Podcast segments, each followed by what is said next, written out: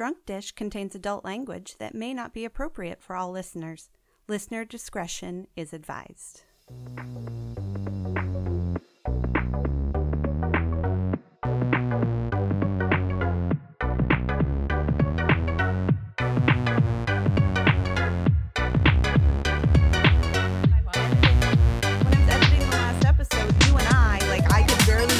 Clearly see where we clapped. Very easy to line up. Kate, I'm looking at her thing and I'm like, there's there's nothing there. There isn't even anything remotely bigger than just regular talking. So I just had to listen to it Did you... for like fifteen minutes. And then I got to it and it was like, like it was the quietest. And I found it. So, I mean, it was fine. I found it. But like. That's great. I was like, what the fuck is happening? Yeah, that's, that's wonderful. That seems right. that oh tracks. Maybe God. Kate just instinctually was like, oh, this is going to be loud. Let me pull back from the microphone. Yeah, exactly. Exactly. Probably. But that's the idea. That's what we want. I know. We want it to be loud. And anyways, hello and welcome to Drunk Dish, where three delicious dishes explore food history and get pickled in the process. This is episode thirty-nine, where we will be discussing the life and legacy of Saint Vincent of Saragossa. Gossa? Gossa. Saragossa. I, I think it's Gossa. Right? I'm not correcting okay. you because I don't fucking know. I'm Melissa. I mean, I'm Kate. I was going to say it, and then I was like, shit, it's Kate's turn. Oh, I'm sorry. God. That was all me. That was that was my awkwardness.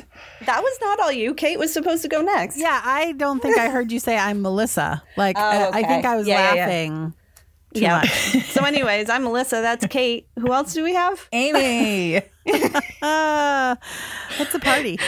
Great. It is a party.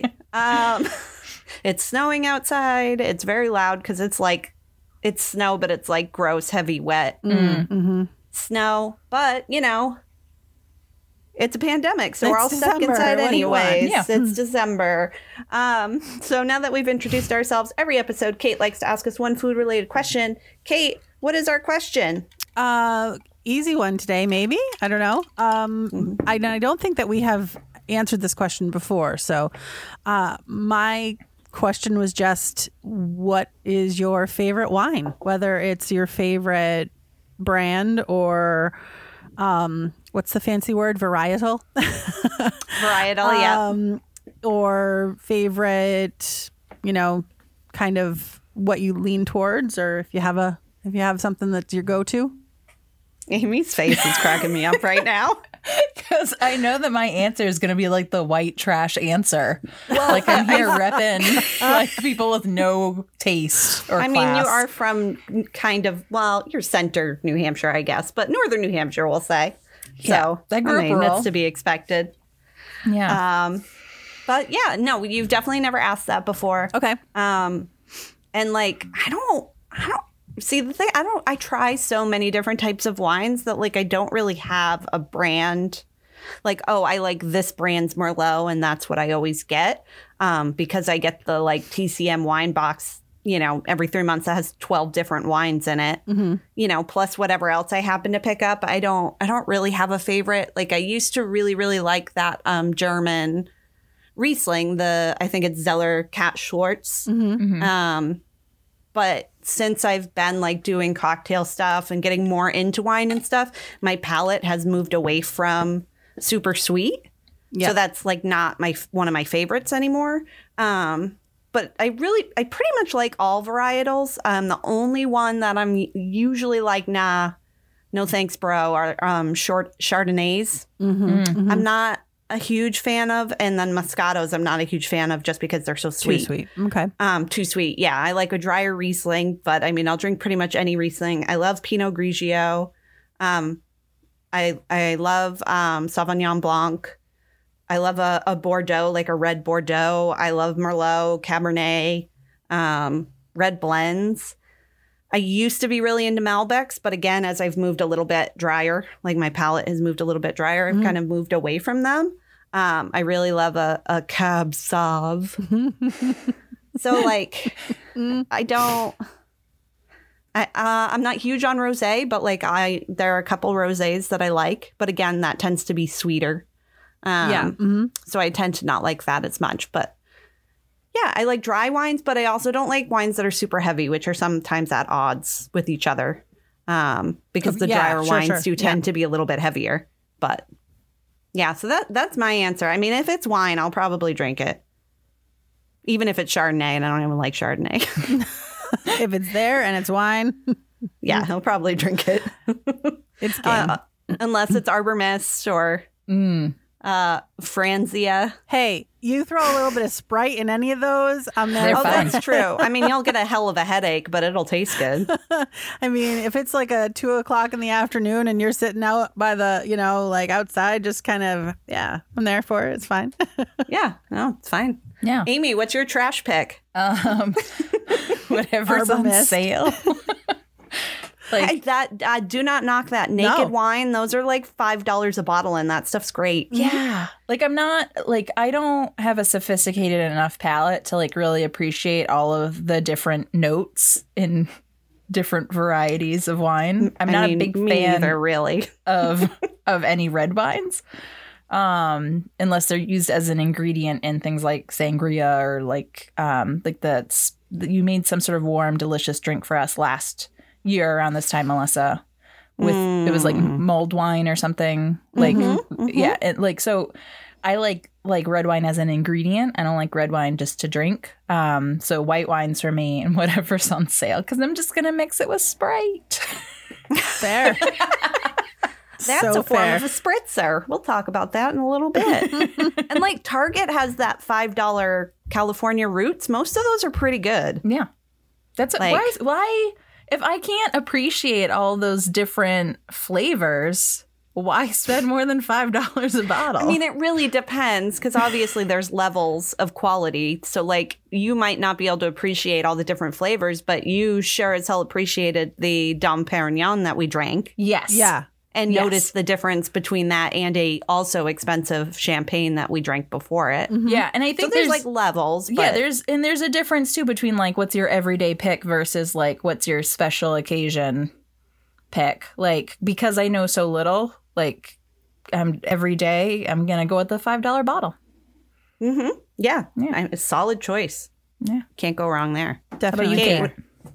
Um, so the obviously we're not on. on camera, but just to sort of... There it is. Mm-hmm. Oh, I had uh, it backwards. It's Zeller Schwarze Cat, not yeah, Zeller Cat it's, Schwartz. Uh, the, it's Zeller, and it's a Schwarze Katze, uh, good German Riesling. Uh, that happens to be my personal favorite. Um, it is super sweet. Yeah, I mean, it's very good, but it is, yeah, it's really But it is sweet. really good, and it's... it's um, Bef- while I was thinking about this question, I did a little bit of looking around on the on the interwebs, um, specifically like to, you know, find out a little bit more about this wine. Um, so Schwarze Katze is means black cat, and Zeller is um, the Zell is, I guess, the the town. This is the history or the or the. Um, not history, but like sort of the folklore around this little wine here. And hmm. it's like the town um, that this little black cat lived in, they they say. Uh, and that's where this gets its name.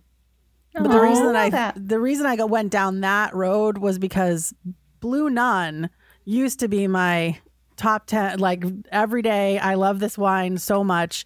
Um And what I've now come to realize is that Blue Nun is like the Arbor Mist of the eighties. Like it is, it, and not not really. It's better, um, to be fair, it's better than Arbor Mist. Yeah, it's not, I mean, it's not a mix. It's it's not like flavored with it's, blueberries yeah, or anything. Yeah, it's real. Like. Yeah, it's it's a real Riesling. Right, but it's a Riesling, and it's kind of considered like a... Or it was. It had kind of really become like a really sort of... um joke wine, I guess, mm-hmm. in the like late eighties and the nineties. Like it was used to really to, like in in pop culture, it was used to talk about like how sort of out of touch with the world you were if you drank Blue Nun. And like how like uh, sort of old fashioned and not hip you were. So I was like, oh, actually, Aww. This is perfect for me. That's amazing. Um, yeah. Yeah. So um, I do have a Blue, Blue Nun um, mirror in my kitchen, which we found at a mm-hmm. flea market one time. That was pretty cool. But so, yeah. So those uh, give me a sweet Riesling from Germany. Uh, and I'm happy. Nice. Um, but Melissa, what is uh, what's the drink of the night? Um, so uh, I picked a wine cocktail for the night, um, known as a Negroni Sbagliato. Um, That's beautiful. I pron- that yeah. B was the, too hard. The B shouldn't have been that hard. But anyways, um, and what's funny about it is that I just continually try keep trying cocktails with Campari. Mm-hmm. Um, but I hate Campari. Yeah, I hate it. But I keep forcing myself to drink it in different cocktails in hopes that, oh, in hopes that at some point um, I will develop a taste for it. Mm-hmm. Um, but it's extremely bitter, like okay. extremely. Um, but so this Negroni variation is one ounce of Campari, one ounce of sweet vermouth, and then one ounce of sparkling wine of your choice. Look at this weird top. Ooh, that is weird. It's plastic. Um, I wanted to open it on the mic because we don't get to open stuff very often. Yeah. But now I'm like worried that it's just going to shoot off without warning or something. Um, now, traditionally, this is made with Prosecco. But like when I initially looked it up, the recipe I saw just said sparkling wine of your choice. So I just got a cheapo Yellowtail sparkling white wine. Um And uh, essentially, you just put the Campari and the vermouth in a glass with ice, and then you top it with sparkling wine, and you're done. Uh, and this doesn't really have any history. Spagliato just means messed up or mistaken oh, no. in Italian. Um, and the exact origins are unknown. But the story is that it was simply a mistake by a busy bartender when they added sparkling wine to a Negroni instead of gin. Oh. oh. And then they got this. So since this doesn't have much, much history, I'm trying to open this thing. If anybody listening is wondering why I'm like, um, I decided to do a little bit of history about wine and cocktails because uh, they kind of have a bad rap um, because of wine co- coolers specifically. Mm. Um, mm-hmm. We all know, you know, those like old school Seagrams or Bartle whatever. And James, baby. I don't yeah, even know that's, that's just a like. Thing. That was the go-to when you were in high school. And mm-hmm. then, like, it gives you a really bad headache because it's so overly sweet. It's disgusting. Um, so this brief history I'm going to talk about, I mostly got this from an article on Eater called Everything You Need to Know About Wine Cocktails by Daniela Galarza. Um, but I'm going to try and open this real quick. I can't. Melissa's What's face. Happening? I'm going to describe. Oh! That was great. Wow. I'm sorry. That was probably so loud. Huh? What? Did it spill? No. No, it just, this thing just like, I can usually, because it's plastic, like with a regular cork, cork, I, I know how to like slowly pull it out so that yeah. you let out a little bit of gas and it doesn't like blow off with so much force. But this one just kind of, just kind of did it. Just kind of went for it. But now I have the whole bottle here, so I can just refill as I go since I'm definitely not going to like this cocktail. Nice. It's pretty, though. I mean, it does look very pretty. Drinks really pretty because of it's like it's like orange color. Mm-hmm. Your face is great. uh, I mean, to be fair, most of the sparkling wine is currently on the top. Mm. That is the best drink I've had with Campari in it. But Campari is so bitter and it gets you right at the back of your palate. Like, like it's okay, it's good, it's good, it's good. And then it hits the back and it's just like, oh, mm. it's so You're bitter. Like, this is not a good choice. This is a bad choice. So, but I mean, that initial sip's pretty good. It really uh, tamps it down, the bitterness, I think, because this sparkling wine's probably pretty sweet. Mm. Yeah, I'm in. That might get me used to Campari. Anyways. So to talk a little bit about wine cocktails, I did take a, a direct direct quote from this article just because, well, you'll see why. It has some references in it that I thought were funny, and I just wanted to read it directly as it was written. So for years, wine cocktails got a bad rap, and it was almost exclusively because of a thing called the wine cooler. Like yacht rock and the Golden Girls, wine coolers are associated with a different time in American culinary history, a time before artisanal cocktails and craft beer were listed on every other restaurant's menu. I just like the reference to yacht rock and the Golden Girls. Mm-hmm. Yeah. Yep. But... So as we pretty much already know, because we have talked about wine a little bit on the show, um, wine is the, like the earliest form of alcoholic beverage. It's basically the first thing that like humans had a bunch of like fruit and shit go bad. And they were like, huh, I can drink this. And then it went a little more bad. And they were like, huh, I can drink this and then have a really good time. um, so prior to um, distillation coming around in the thirteenth century, it's really likely that early humans mixed, you know, this fermented wine stuff with other like other fruits, herbs, honey, all that sort of stuff. So they were kind of making like their own little, you know, wine cocktails. Um, and then basically a, like a cocktail consists of three things. It consists of a distilled spirit. So and, you know, gin or vodka or what have you, um, some form of sugar and then a bitter. Um, and then on top of those ingredients, obviously, you can like add liquids, fruits, infusions, dilutions, flavorings, whatever the hell your heart desires. Um, why did I write? Sorry, I wrote wine or a beverage made for. Oh, OK. Guys. It's early. I don't even, we have no excuses. Yeah, no, I definitely did not pregame because we're so early. Um Essentially, so adding wine to a cocktail um, can add complexity because, as we talked about before, wine has all these different flavors and and the textures can be different from wine to wine, from varietal to varietal, um, which makes it actually really valuable behind any sort of bar to kind of spruce up some other drinks. Um, I would think, too, cost-wise... For a lot of wines, I would think it would be considerably less expensive than another spirit. If well, you're but in often a bar... another spirit is in that cocktail. So What's like that? The wine isn't the distilled spirit. The wine would act, is usually in place of like the sugar. Oh, okay, part okay. of a cocktail. Um, So some examples, like the classic French aperitif known as the Kir, is a combination of creme de cassis, which is a blackcurrant liqueur, and white wine. I love a good Kir, um, but oftentimes I'll add a splash of seltzer to it as well to make it bubbly, which is I discovered today is another thing. So we'll talk about that a little too. Um, and then it's kind of a mistake to think that a cocktail that contains wine is lower in alcohol than one that does not. Um, and that can be the case in, say, a spritzer or a sangria where it doesn't, I mean, my sangria does have hard liquor in it, but a spritzer generally is just wine and seltzer. So it doesn't have a lot of added A B V to it. Um, but then you look at something like the French seventy-five, which is champagne, lemon juice, simple syrup, and gin. Um, mm. And the amount of gin that goes into that is is a fair amount. A French seventy-five will knock you on your ass. It's so good, though. Oh, my God, great. I love it. Have we had that? Um Huh? Have we had that? Yeah. I don't know if we've done it on the show, but it's mm. one of my go-tos if I have champagne laying around and I, I don't want to just drink champagne, sh- bleh, just drink straight champagne. Um, I'll make a French seventy-five or some variation of it. Um, like election night, I did the Instagram story that nobody watched. Um, and I made like an election French seventy-five by adding blue curacao to it instead of simple syrup. Nice. Because we're trash, just like this country.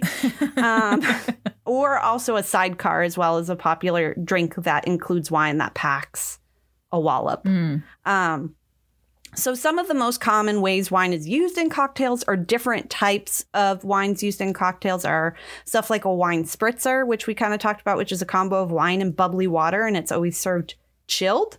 There's going to be a lot of names in here that I can't pronounce. I was talking to Kate before you got here, Amy. There's some Hungarian stuff in here that I don't even know where to start.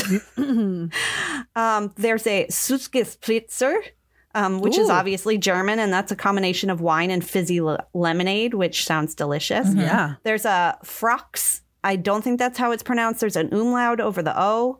Um, but that's Hungarian. Um, and they have like, that's basically a whole slew of different types of spritzers, but they call for very specific proportions of wine to water, um, or other ingredients. An example is the Ujhazi frocks, mm. mm-hmm. which is made mm-hmm. from twenty mils of wine plus a type of pickle juice. Mm. And then a Masiv frocks, which I'm sure is not how you say that, but it means teddy bear spritzer. Um, which is a combination of red wine soda and raspberry syrup. That sounds good. Ooh. It both like all of those sound really good. I also just really am into fizzy lemonade. Yeah. So like, yeah, I'm not a big fan of pickle here for that. Anything, so I wouldn't be into that. Oh, that's true. Yeah, but I, that second one, I've always wanted to try a pickleback, which is like kind of like a bartender handshake. Like it's a thing bartenders do to like welcome other bartenders to their bar, and basically usually it's a shot of whiskey. Um, followed by a shot of pickle juice brine. Nope. No. I, nope. What do you mean no, Kate? No. Pickles are delicious. No. Pickles, oh, I'm, I love pickles. Uh, I'm going to make you do a pickleback. Is it the whiskey? No, I just the idea of doing a shot of pickle juice is just I'm gonna like make not, you do it. I'm not, gonna make you I'm do not it. into that. I'm going to make you do it. All right. Um, Fair. And then um, we have fortified wine, which is a wine um, that has a distilled spirit added. So types of fortified wines include sherry, Madeira, and Marsala.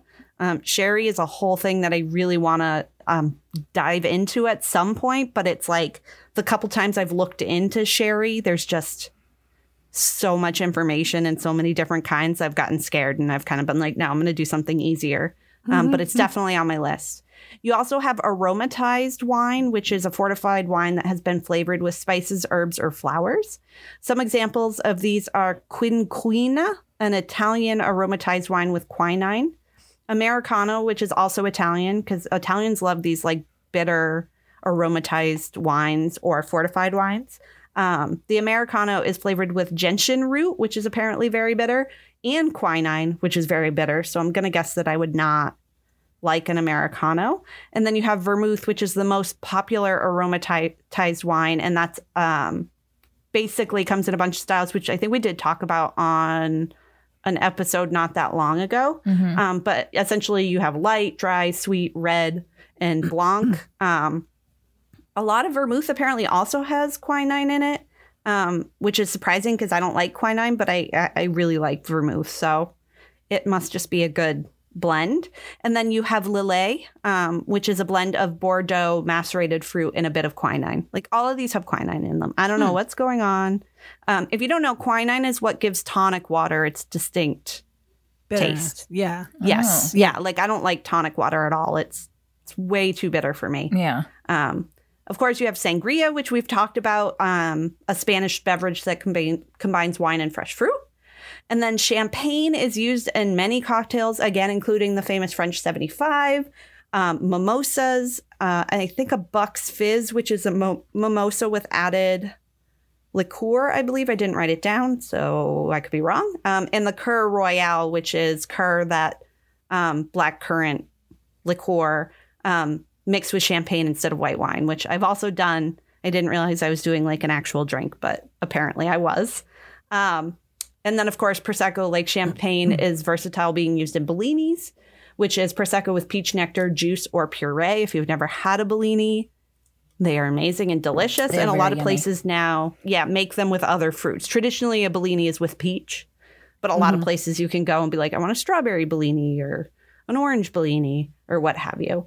Um, obviously, the Sbagliato, which is what I'm drinking tonight. And then there's a Scrappino. Um, that is lemon sorbet, limoncello, vodka, and Prosecco. That sounds Which delicious. sounds like w- one of the most delicious yeah. things on the planet. Yeah. Yeah. Oh, my gosh. Like, I want to be drinking that right now. Yeah. Um, we have mulled wine, which we've done on the show, which is uh, wine that is warmed, usually with spices, flavoring, and fruit. And then last, we have distilled wine. So this is wine that has gone through the distilling process and has stopped its fermentation. It increases the alcohol content by removing much of the liquid um, that diluted like the original beverage. So types of distilled wine include brandy, grappa, pisco, cognac, and Armagnac. Oh, oh okay. I didn't realize that those were like distilled wines. Neither did there, I. Yeah, there's so many like that you think they're like regular liquors. Its own thing. Yeah. yeah, yeah, yeah, yeah. But they're all wines. And then another thing with a lot of these wines, too, is they do need to be refrigerated. Not so much the brandy, grappa, like not the distilled wines, but like mulled wine needs to be refrigerated. Aromatized wine needs to be refrigerated. Fortified wine needs to be refrigerated. Mm. Like that stuff should really be kept cold. Um, it'll stay fresher longer that way. Um, and that's all I got about wine. Very cool. Very cool. Yeah. Amy. Yeah. So tonight I'm going to be talking about Saint Vincent of Saragossa, who uh, is the patron saint of wine. Mm-hmm. So fitting.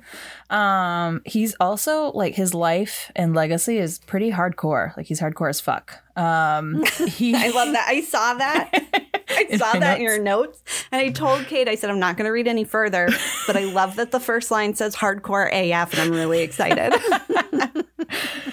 um, yeah. He So in his life, he studied um, hagiography, which I'm probably mispronouncing. But it's the practice of recording and sharing stories of saints in the Catholic Church. So essentially, he was like a church historian huh. and scholar. Well, that's cool. Yeah. Um And there's some like really wild stories about his life, um, one of which is the reason why, well, it's one of the theories of the reason why he's the patron saint of wine. It's the most popularized theory. There was also, I was reading a lot of different like Catholic history sites, and there's some shit on there that I'm just going to call bullshit on. Like, like, like one of the, what? one of the what? things. Yeah. One of the things was like, oh, like he might be the patron saint of wine because his name, Vincent, if said the French way, which they mean like with a French accent, is Vincent. Like that's that's not like the French version of Vincent. It's just saying it with like an affected right. accent. It's the same name. Yeah. Yeah. And it sounds like wine blood. In France, in French. Mm. Uh, that's definitely the only reason why someone would be a patron saint of wine. It yeah. made no sense. I was like, bullshit. This is all made up. So, dear listeners, I do, I do, uh, do some evaluating of my sources. That's the scholar in I her. I only bring you top-notch quality, most likely true shit. So, yeah, uh, sidebar. Yes. Is it rogue? Scholar or road scholar? Road. Road. Oh, my the, my whole life I've Ooh. thought it was rogue. And I that thought it meant way like cooler. Right. Like it's a really, really smart person that has a lot of degrees, but they like this is the definition I made up in my head. They're they have like a lot maverick. of degrees and they're really they smart. Out. They're a maverick, but like and they don't want to like stay in one field. Like they're all over the place. So it's, well, that is a rogue scholar, yes. But, but that could work for Rhodes Scholar, too. So it's yeah. Rhodes with an S it's at Rhodes. the end. And it's R H O D E S. Yeah. And it's specifically like for, um, it's it has to do with Oxford University. I don't remember exactly what, but like it's. I knew Amy it, would know. It specifically has to do with like the U K and Commonwealth oh. countries. So it's like a specific designation. I don't know more than that. Oh, okay. Well, good to know I've been saying it wrong my entire life and no one ever corrected me. Eh, not that I've said rogue not, stol- scholar that much. Just to, just to clarify, Rogue Scholar is the name of my new band. Yes. I mean, I was really, just thinking, right? It would be an amazing like film script. Like their their yes, first hit their first scholar. hit single is I will not pick a major. I will study all the things. Yeah. All right. Oh boy. Okay. Give me the electives. Yeah. Sidebar over. Yeah. So Saint Saint Vincent, that guy. Mm-hmm. Uh, I'm gonna tell you first the the story that is still bullshit, but is the real reason why he's the patron saint of wine. I think I know why, because I'm kind of looking at... At my notes? Th- I'm going to stop looking at the notes because mm. I'm getting ahead. All right, so, I'm closing those. Uh, his donkey yep. invented vine pruning. Sure. Also sounds like bullshit, right? I think the word usage there is a little misleading. I mean, donkey sitting at a desk, like plotting out like scientific equations how does he and hold what the will pen make with vines his hooves? grow better. Carefully, just two hooves know. together. Does he use his mouth to write? Do they have? Do they have? No, they have one. They don't have cloven hooves, right? I don't think so.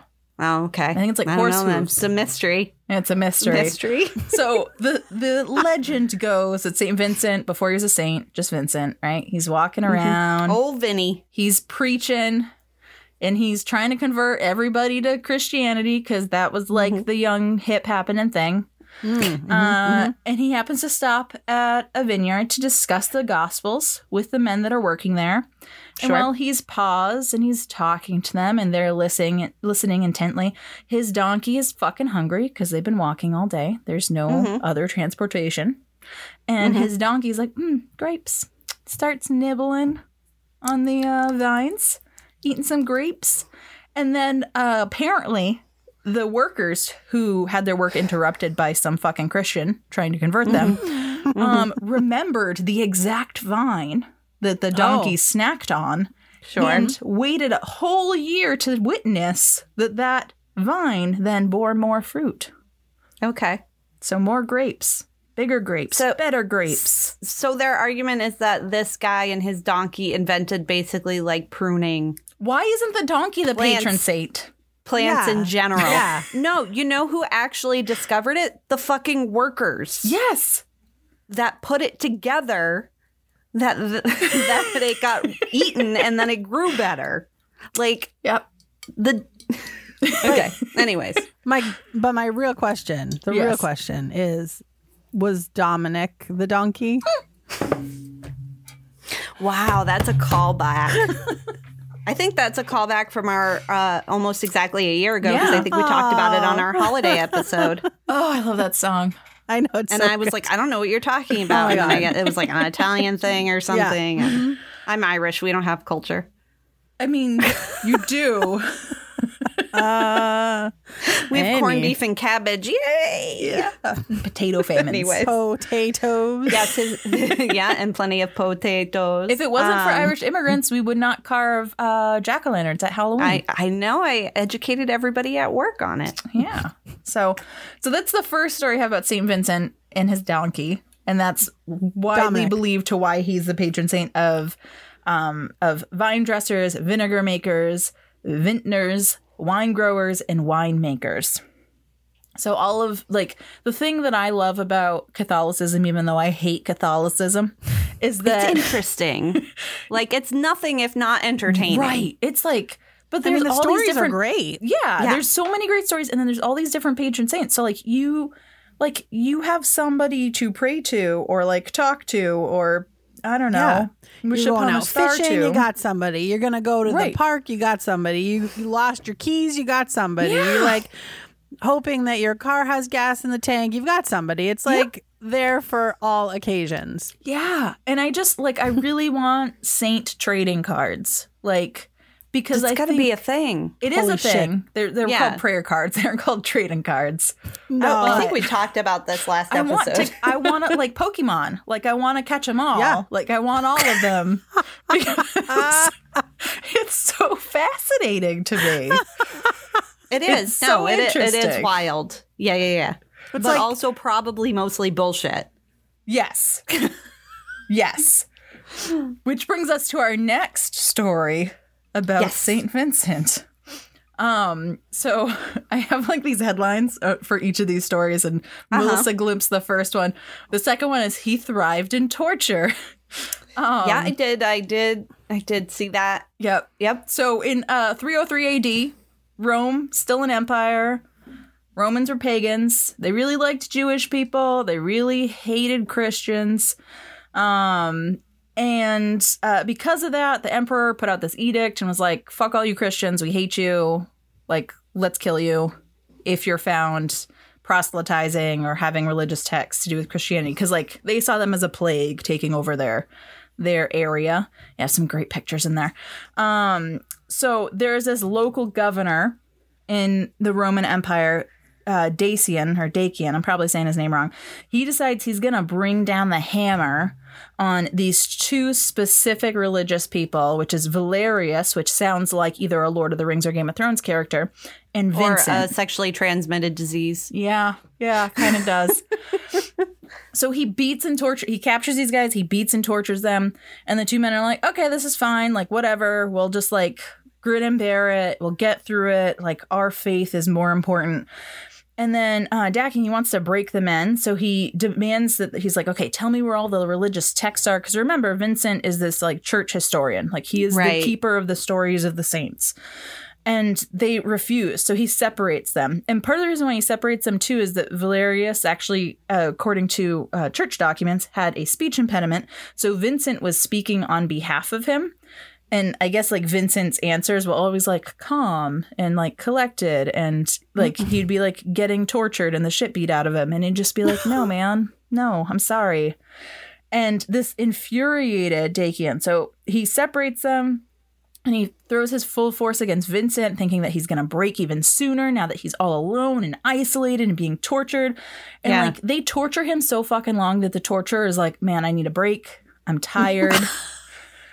So they put him back in his jail cell. And while he's in his jail cell, Vincent managed to convert his jailer to Christianity. Jesus Christ. This guy's fucking badass. Right? And what then, is this? So I'm. Uh, I, I didn't mean to interrupt, but I'm looking at a. Uh, um, they're all very homoerotic. What can I? What What is it called with the colored glass? Stained glass. glass. Oh my god. He's naked in a lot of the betrayals, and he's naked. But what are these? They're, they look like torture giant devices. Keys made out of skeletons. So he's getting. Um, the, I in my original notes, I had like a long list of all the ways in which he was supposedly tortured, but then I took it out because I was like, that's too much.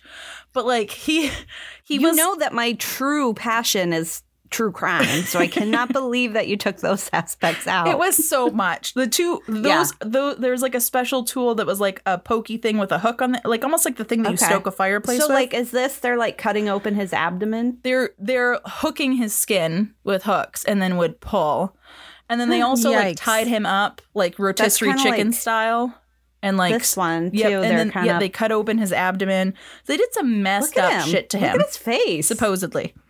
Like, he's just kind of having a co- chill conversation. Yeah, he look, he's like, that's the thing that's fucking pissing off this Roman governor, is he's like, he won't break. He's just like so mm. chill and relaxed. So the governor, Dacian, he weeps with rage. He weeps with rage. Yeah. Cor- uh, this okay, is a direct that quote is our from new a, band name. That's yeah. I'll get to weeps those. Weeps with rage. So and he's like, fine, like like put him in his jail cell. Like, I'm gonna just leave him alone. I'm gonna go sulk. And he even allows visitors to come and see Vincent. And Vincent is like so chill the entire fucking time. His like followers come and see him in the jail cell. They like tuck him into bed gently. And then he dies peaceful in his sleep without ever giving up the location of the Catholic texts that the Roman governor wanted. So this is the legend. Okay. The, the, there's one more legend that I have to tell you before I talk about something else amazing that has to do with him. Um, okay. That's that he could apparently command ravens from beyond the grave. What? Oh. So when he dies, ravens okay. circled yeah. his body.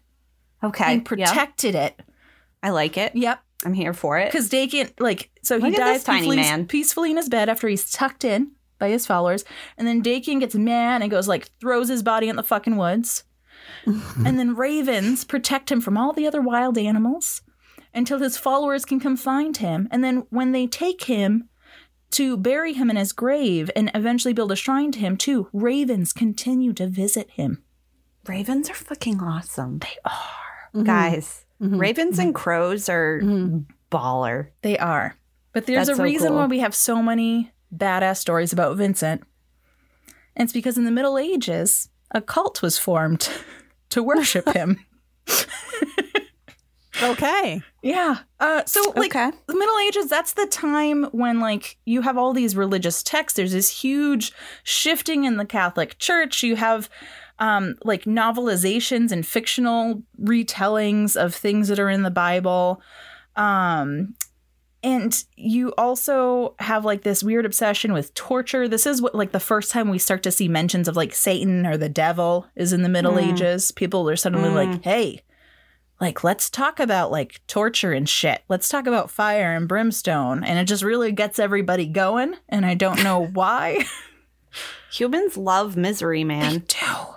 So because Vincent was tortured in life, his axe, which uh, uh, enabled him to become a saint. So every saint has to perform a certain number of acts. So his martyrdom is his, his main big act, right? Um, they become exaggerated, like poems, like epic poems are written about him. Mm-hmm. Statues are created of him. All that stained glass thing, stuff that you were pulling up earlier, Melissa, like all of that artwork, the paintings, the sketches, all of that is created during the Middle Ages because people suddenly become fascinated that like he was so stoic in the face of such right. abuses, which likely were exaggerated. I mean, he still didn't give up the information, which right. is like. I mean, it's something. But they even, um, like a cult formed to honor him, and it they it's centered around, geographically around his gravesite and the um, shrine that was built to him. Um, mm-hmm. But eventually, like his followers exhume his body and also put body parts of his on display. Oh. And this is another common thing in Catholicism in the Middle Ages, where like if you had a piece of a saint... Yeah. It would make your church super popular. Yeah, isn't there something with like Jesus's foreskin or something? Yes. That yeah. Yeah. So that's a thing. Yeah. And even like when we were talking, I think last year when we did the first Halloween episode and we were talking about like All Saints Day and All Souls Day, like the original intention was people would dress up as the saints because there weren't enough of these like special body parts of saints to like go around at all the local churches. And, like, that was the way you really honored the saints. It seems so weird for, mm. for Christianity because, mm. like, mm. Christianity is all about not desecrating remains and, like, respectfully burying people. And, like, if you don't do those things, they might be stuck in, like, purgatory or whatever. Right, like, there's right, a right, whole... Right. Well, with saints, they aren't going to be resurrected in the same way as just, like, followers of Christianity. Hmm. Okay. So they get special treatment? Yeah, they get special treatment. Someone so, brought an apple to teacher, a k a. God. So the, the statue that Melissa has up is like this. Um, it's called Vincent thrown into the dung heap. Yeah. And there's and all it's these. It's made out of like. It looks like marble pink or marble. Something. Yeah. Yeah. But there's all these depictions of his torture. Like there's no depictions of him with his fucking donkey in the vineyards. But there's a million depictions of him, well, like, getting his, like, fine. skin it's pulled him, apart. It's just him standing there with this very tiny little man down here. Yeah. Oh, wait. He's standing on a man. He. So one of the things that they what said... What the fuck? Yeah. I only noticed the little man. I didn't notice the man that he's standing on. So they, like, they, one of the things of uh, the legends of his torture is that he was, like, repeatedly thrown into, like, a room with no light.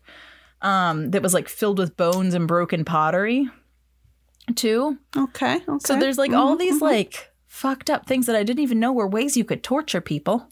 Yeah. I mean, so, that's yeah. basically solitary confinement. They just threw some shit in there. Yeah. That would cut you. Which we still do today. Yeah.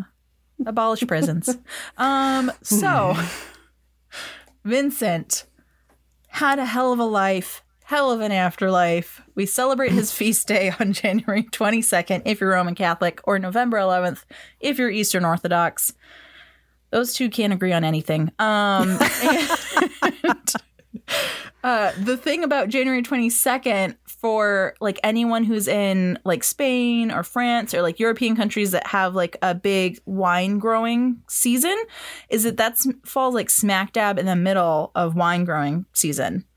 Um, okay. Or grape growing season for the purpose of creating yeah, wine. Yeah, I knew what you meant. Yep. Yep. So no, you just grow bottles of uh, naked grape wine. That would be amazing. Just pluck it right off the vine. Easy there peasy. You go. Mm-hmm, mm-hmm.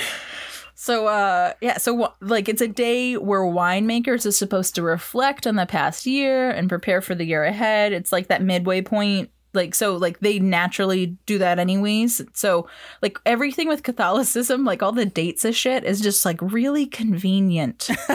Coincidence? Which is a great recruiting tool. Just make everything mm. really convenient. Oh, you got this pagan holiday? We have we have something just like that. Yeah. It's, yeah. We it's just like just happen two days to have later. Something almost exactly the same. Yeah.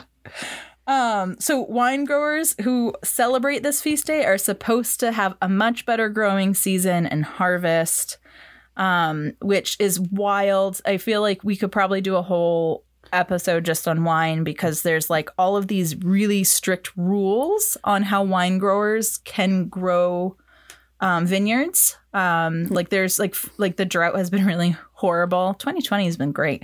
The drought's been really horrible because there's like literally like four hundred year old um, yeah. plants, like yeah. the same yeah. plants. Um, yeah. And they're like they're losing them because they aren't allowed to like allow any kind of irrigation systems other than like traditional irrigation methods that were used like seven hundred years ago. So yeah, that's that's what Which I, I got. Mean, like Wild. Update that shit. It's twenty twenty, man. You, yeah. yeah. Shit's and bad. It's like, you got to do things. Like I know. And I don't know like what it is like, cuz I don't know if it's like a European Union thing, like how they have designations of like right. oh, it's only like this kind of wine if it's grown in this specific region, like like almost like trademarks to protect the individual economies of each country and region. Mm-hmm. Like, I don't know mm-hmm. what the reasoning is behind that. It'd be interesting to find out. But um, just pray to pray to Saint Vincent and you'll be covered. Well, no, no, no, no. We need this. No, we need the patron saint of rain. That. Yeah, I don't yeah, know. That's true. Patron yeah. saint of we need fucking rain. But not all at no, once, because that's guys- bad, too. Yeah, right. no, that's bad too. Guys, it's fine. The planet's fine. I mean, fine. everywhere's basically in a severe yep. drought. It's totally you fine. Know. We're getting like twenty-seven inches of snow today. It's fine. Obviously, that's, not no how, that's not how that issue. Works. That's Please, like God, people, no. like we had a couple times in like March where it literally rained for the entire week and was like yeah. dreary or whatever. Mm-hmm. And then people that were like, oh my God, just, and I'm like, no. No. Like, we need the rain. I'm like, this isn't even enough. This isn't going to get us to like even the average, let alone no. what we need to make up. Yeah, like, no, and it's not. Two... Oh, go ahead. Yeah. We just we had come on the. It was it was yeah it was great. It was like a whole week of rain, but that was on the end of like eighteen months of drought. So no, yeah, no, we're still and that's, yeah. That's actually like really yeah. horrible, because what happens is when the soil gets that dry, all the root systems dry up and die. So when you have all right. that rain dumping at once, it's horrible, and everything gets washed out. Like the nutrients well, get flushed out of the yeah, soil. Well, also yeah. the yeah the yeah. ground hardens and it can't soak up that much water, which is exactly what Amy and I experienced when we went camping and it mm-hmm. decided to pour for the first time in like three months. Yeah, yep. It was and great. Our campsite flooded almost immediately. Yep. Because, like, it just can't. Anyways, this is not Let's Explain Droughts podcast. Yeah. So that's what I got for Saint Saint Vincent. I keep almost saying Saint Anthony because he's my favorite saint, and I just want to default to Saint Anthony. Sorry. Um, but that's what I got for Saint Vincent. I mean, Vincent. Vinny and Tony, they were probably buds, right? They were probably, like, uh, Vinny and Tony. Like, separated by hundreds of years. Hey, Vincenzo. But when they become saints, they all got to party yeah, together. They're true. Immortal. That's true. They they live. They're eternal, not immortal. I'm sorry. They are eternal. Right. Right. Very right. true. So, Kate, I, I hear you have a recipe for us tonight. Ooh. I hear we're doing a new thing. Do so exciting. I ever. Yeah. Oh, my so God. We're gonna, so, so we're doing a new thing. We're doing a new thing. Uh, okay. Guys, I have this box that is this um, amazing... plethora of um it's a Betty Crocker nineteen seventy-one Ooh. To nineteen eighty-one. Said, oh okay, because you said nineteen eighties. That is even better. Yeah, well yep. this one is from specifically nineteen seventy-one, so I think it's I'm guessing that um somebody collected these for over a long period of time. Uh, th- so these cool. are like little file cards um, of recipes. And yes, are... I will. I'm going to save the picture that Kate sent us and I'm going to post it to the blog. Yeah. Um, and I'll, I'll send you a picture of this. Because I'm going to guess a lot one. Of twenty somethings don't even know what a fucking recipe box looks like. Oh, it's it's amazing. They do, because they have them in their grandparents' kitchens still. That's like one out of like every fifty-six twenty somethings. I just, I I'm just throwing numbers out there. True. Also true. Um, so the the finding a recipe, you know, I, I just started sort of looking through here. So the recipe that I pulled for today, it's a fondue recipe. And um, this is Swiss fondue. And just for the record, I hate Swiss cheese. Swiss is disgusting. It's the yeah, worst. I think we've had this conversation. Um, I We are had, the anti-Swiss cheese, anti-Swiss cheese crew, not anti-Swiss crew. No. Right? Swiss yeah, cheese crew. Like, no, but Swiss cheese no good, no no good can come of anything that's missing that much to holes. Um, but maybe in this in this particular case, it might be good because I mean, so this is a pound of Swiss cheese, a pound of Swiss cheese, okay, and two, and two tablespoons of flour, some garlic.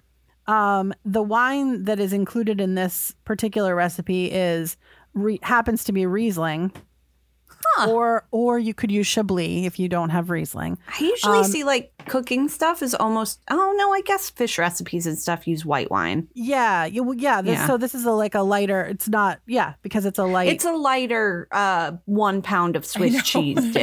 Right. Yes. It's, this is the this is the heart healthy brand. Mm. Um, Red wine is better for your heart.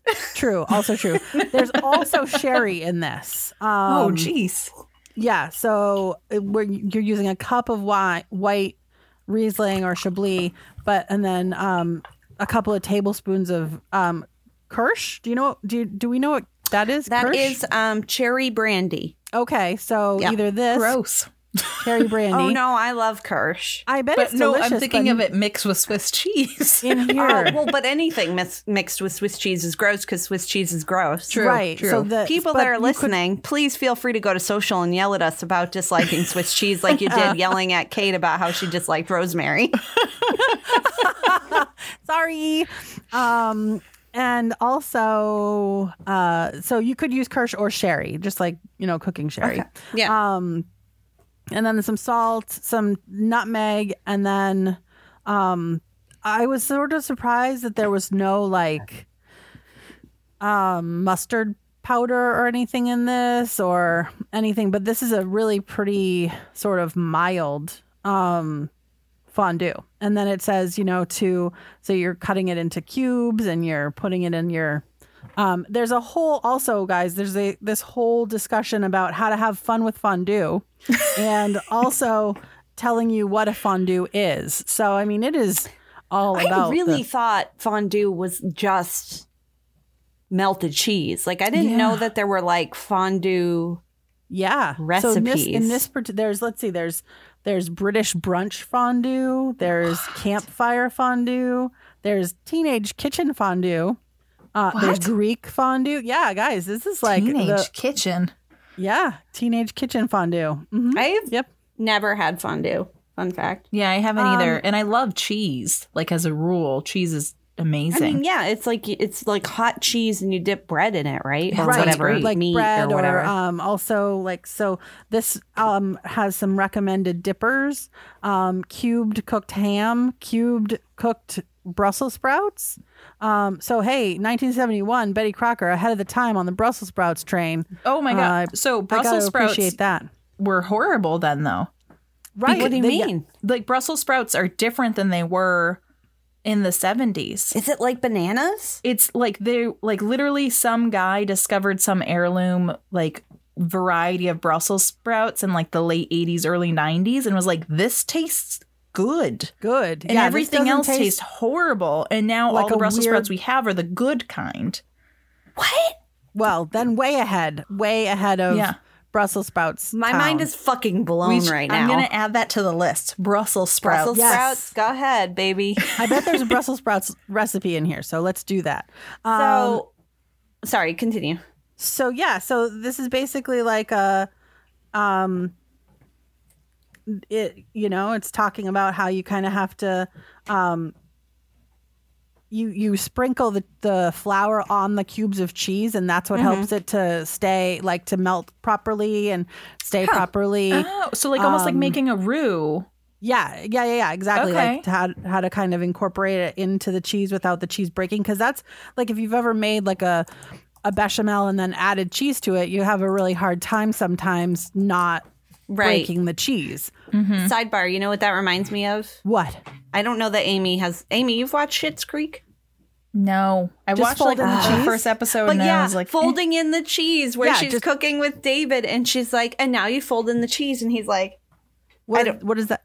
What do you mean yeah. fold in the cheese? And she goes, fold it in and he's like, I don't... I don't know how to fold in. What does that mean? Cheese like just that. Fold what does that just, mean? Just, I can't do everything. I can't tell you how to do everything, David. Yeah, it's so good. If you, Amy, you got to watch Schitt's Creek. It's, it's on my list like, to rewatch. It's, honestly, I don't think it's a show I can watch around my kids, though. So that means no, you can't. Oh, I, I don't can? think there's anything. Hmm. I mean, there's. It's pretty wholesome. I mean, there's, there's a little like, bit of language, but it's not. They're okay. Oh, I'm trying to think. There isn't even like a bunch of F-bombs or anything. Okay. Like it's a. It aired on T V, and it's my children are going to be violent. Very cultured because of the amount of T V it's, they watch. That's what I keep telling myself. It's just like heartwarming. It's sweet. It's shit. I mean, I, Schitt's Creek sponsor us. It's not on anymore, but not that they would. Anymore. Eugene Levy. Eugene Levy, please send me a message. I love you so much. I watched you on Canadian Bake Off. No one else did that. I did it. And then he left, and I was sad. Oh. Anyways, Kate, sorry. I have a really important question for you. Oh, sure. Uh-oh. Yes. How do you have fun with fondue?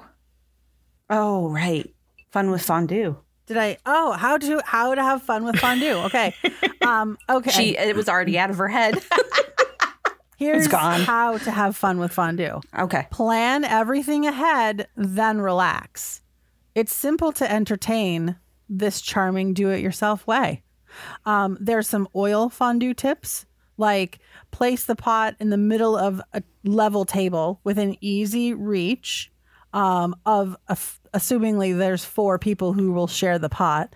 Um, heat the oil in the fondue pot uh, before you bring it out to the table.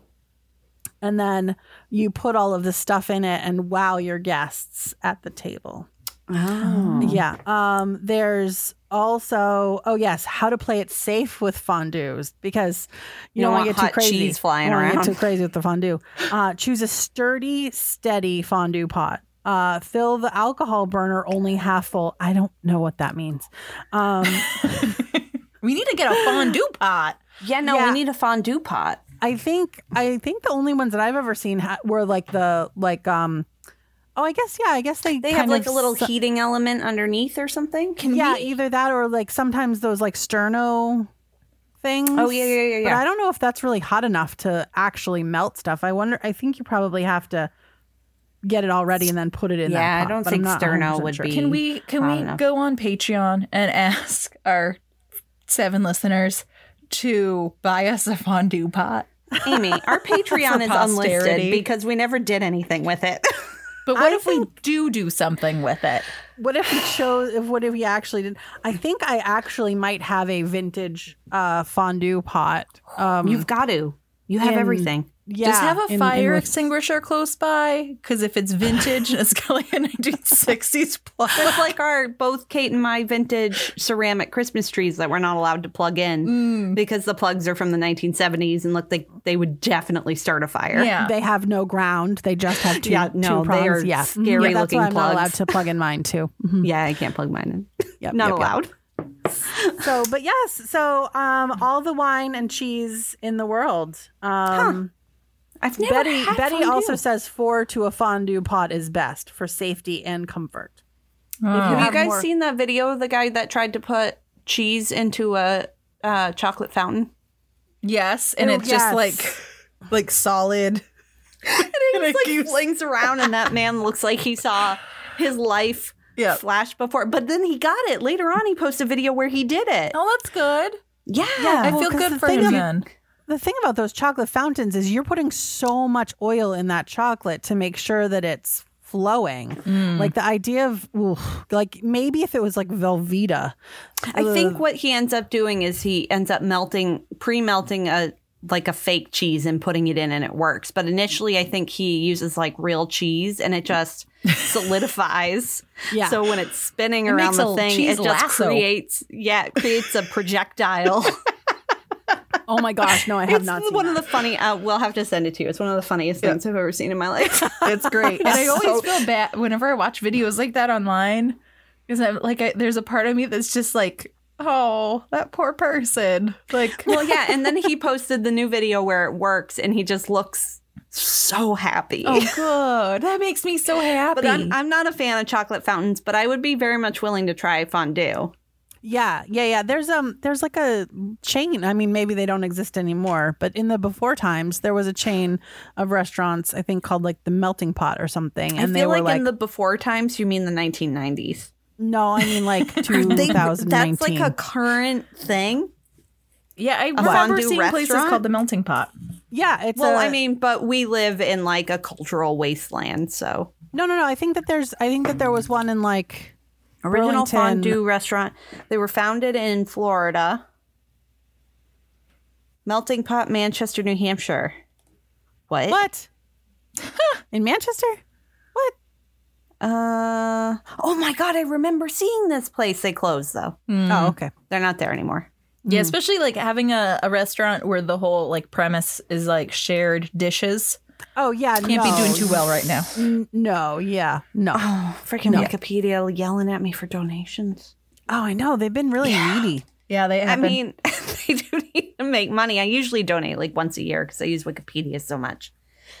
But anyways, Kate, cool. Yeah. So when are we having our fondue party that will just be the two of us because we're in each other's bubble and Amy can't come, unfortunately? Boo. Um, New Year's? Shall we do New Year's fondue party?